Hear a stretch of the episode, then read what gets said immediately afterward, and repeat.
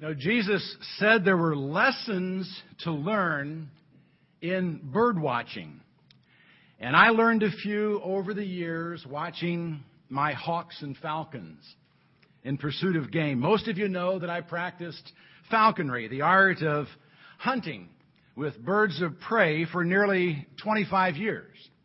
I let my license expire a couple of years ago after my 17 and a half year old Harris Hawk expired. I don't miss it as much as I thought I might, but I do remember many adventuresome days in the field with my birds and lots of lessons that they taught me. One of them actually relates to our text for today. Now, the hardest part of falconry isn't training the birds, it's finding suitable quarry for them to pursue in adequate numbers and in huntable settings. There were times when I thought I had the perfect setup and that it would be easy pickings for a falcon, but came home with an empty bag because there were too many pheasants in the field or ducks on a pond. It would be confusing for the falcon. She wouldn't be able to decide which one to go after. I'll never forget one memorable flight, however, when she did succeed. She wasn't very high in the air. She was out of position when uh, Cassie, my Brittany, and I went over a hill and unexpectedly flushed a huge mixed flock of ducks and geese. I figured there would be no way Cheyenne would be able to sort one out, let alone catch one. But surprisingly, a pair of redheads, now those are ducks, okay? A pair of redheads left the flock and took off by themselves. And she immediately honed in upon them. I can still see her flying up next to them, reaching out with one foot, grabbing a duck, and bringing it down less than 20 feet from where I was standing. It was an amazing flight. The redheads had made a fatal mistake. They had left the protection of the flock, and a predator was waiting. What does that have to do with our text? Quite simply, that Jesus is being stalked by predators, waiting for him to leave the protection of the crowds. As the scene opens, we find them observing his habits. We're in Luke chapter 21. Now, during the day, he was teaching in the temple, but at evening, he would go out and spend the night on the mount that is called Olivet. And all the people would get up early in the morning to come to him in the temple to listen to him. Now, only Luke gives us Jesus' MO, his modus operandi. That's my dad used to talk about for the last week of his life. And it was during the day, he says, that uh, Jesus was teaching in the temple, but at night he was camping out on the Mount of Olives. His days were busy, surrounded by people. His nights were spent alone under the stars with his disciples, preparing them for what was ahead, talking things over with his Father, and no doubt thinking about what to teach the next day. When he arrived at the temple in the morning, people would be waiting for him. They got there early so they could get the good seats and not miss a thing. Like most of you do on Sunday mornings. anyway, I'm sure Jesus' enemies were watching. Every morning he would arrive and immediately be surrounded by adoring masses but at night, he would slip away into the darkness with a handful of followers. The predators who were stalking him had to figure out the best approach to take him. Chapter 22. Now the feast of unleavened bread, which is called the Passover, was approaching. And the chief priests and the scribes were seeking how they might put him to death, for they were afraid of the people. Luke gives us an important detail that went into their strategy the time of year. It was almost time for the Feast of Unleavened Bread, the, the week long celebration that began with an observance of the Passover. It was tourist season in Jerusalem. Well, actually, it was pilgrimage season. You know, tourists just travel around taking in the sights. Pilgrims travel to a specific destination, and there is a purpose, usually a spiritual purpose, to their pilgrimage. And that's why the book that we're going to study this fall on Sunday nights is called The Pilgrim's Progress, not The Tourist's Travels. Like Christian, we are on a pilgrimage to the celestial city. And thousands of Jews were on pilgrimage to Jerusalem during the Passover season. In fact, historians tell us that the population of Jerusalem would swell to well over a million during Passover.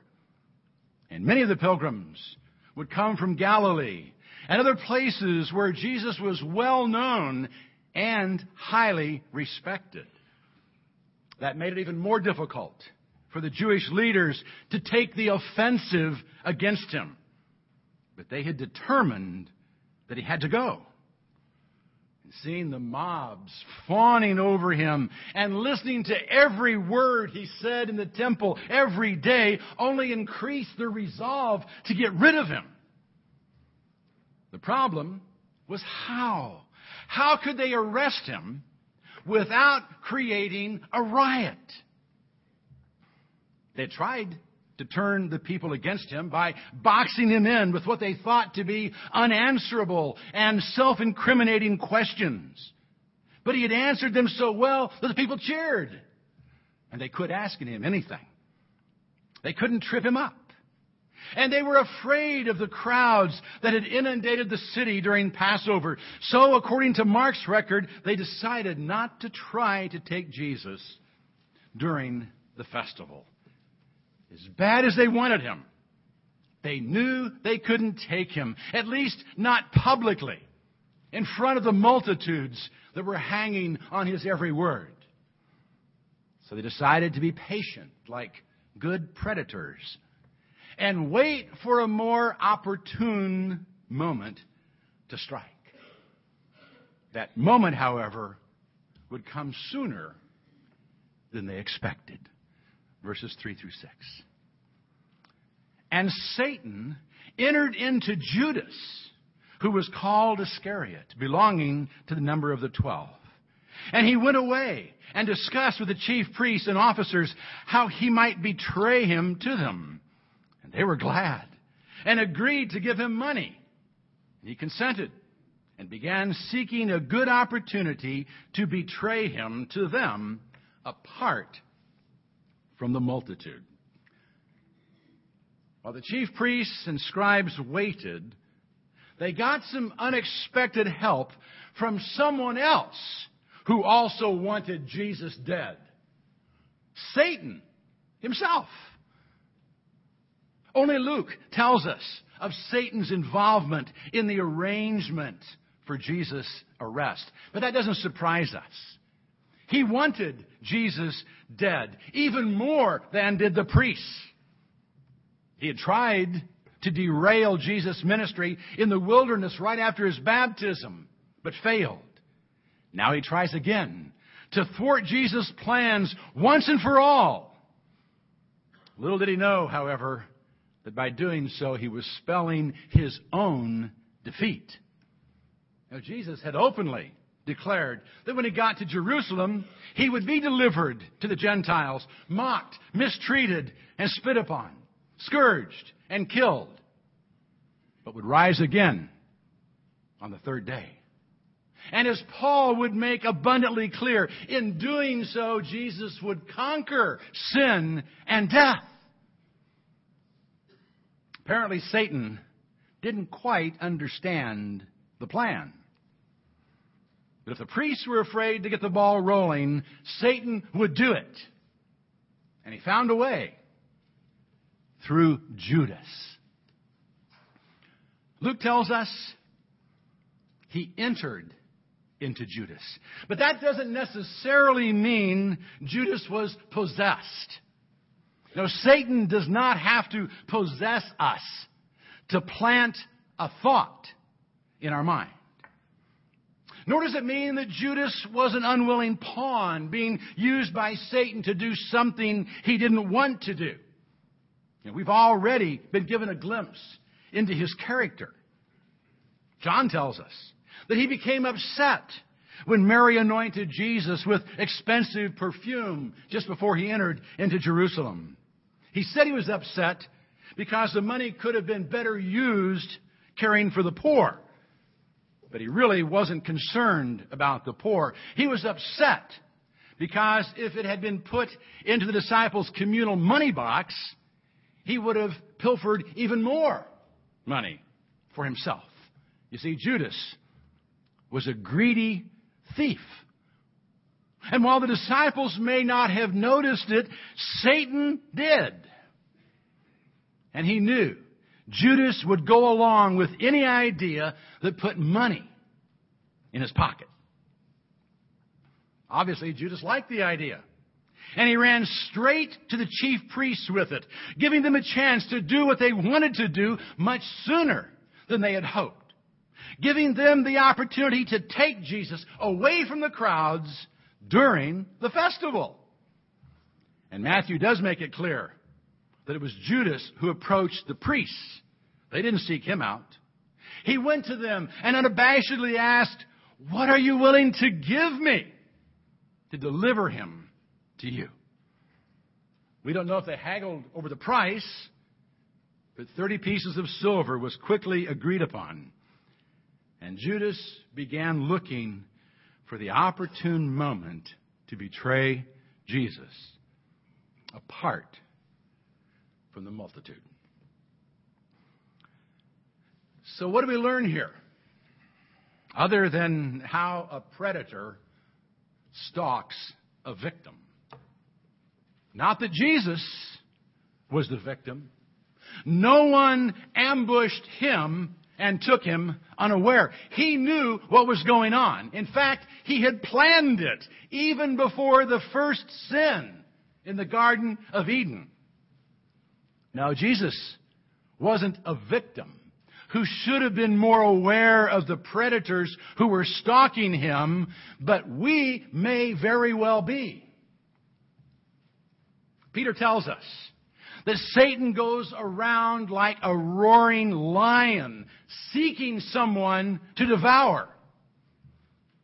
That means he is stalking us, like he did Judas taking note of the secret sins in our life, sins that we try to hide from everyone, including God, sins that He can use to prey upon our weaknesses, causing us to doubt our Father's provision, especially during a time of economic depression, waiting for a financial crisis to arise that He can use to make us think our need is so great that we're justified in doing whatever we have to do to make ends meet.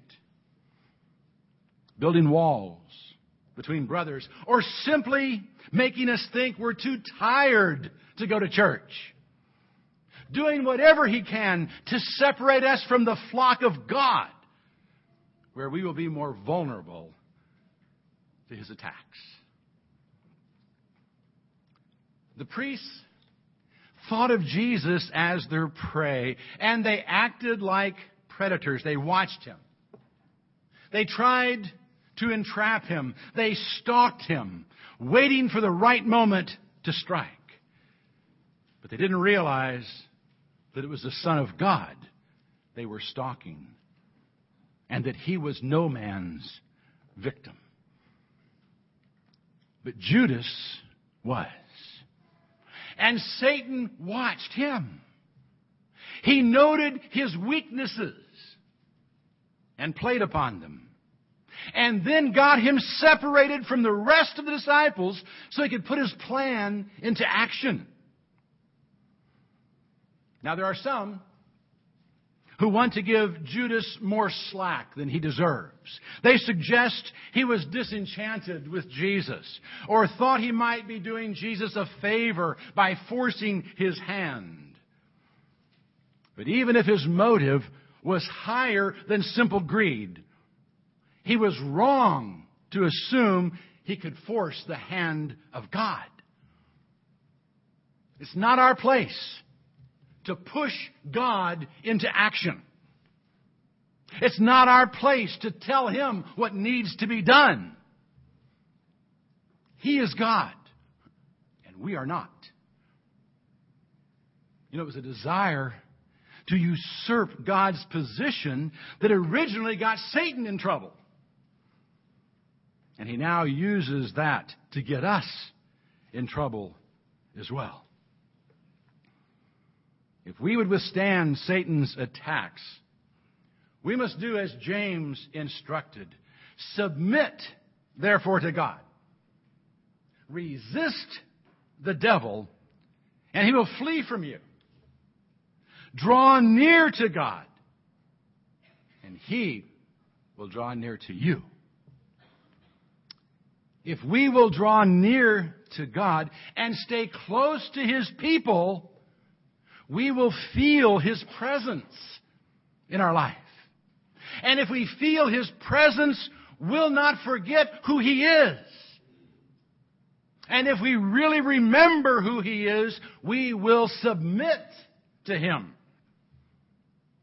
And then, through surrender to Him and His plan for us, we will find the means to resist the devil. He won't be able to use our secret sins against us because they will have been forgiven. When He plants thoughts in our heads that shouldn't be there, we'll confess them to our Heavenly Father and replace them with His revealed thoughts.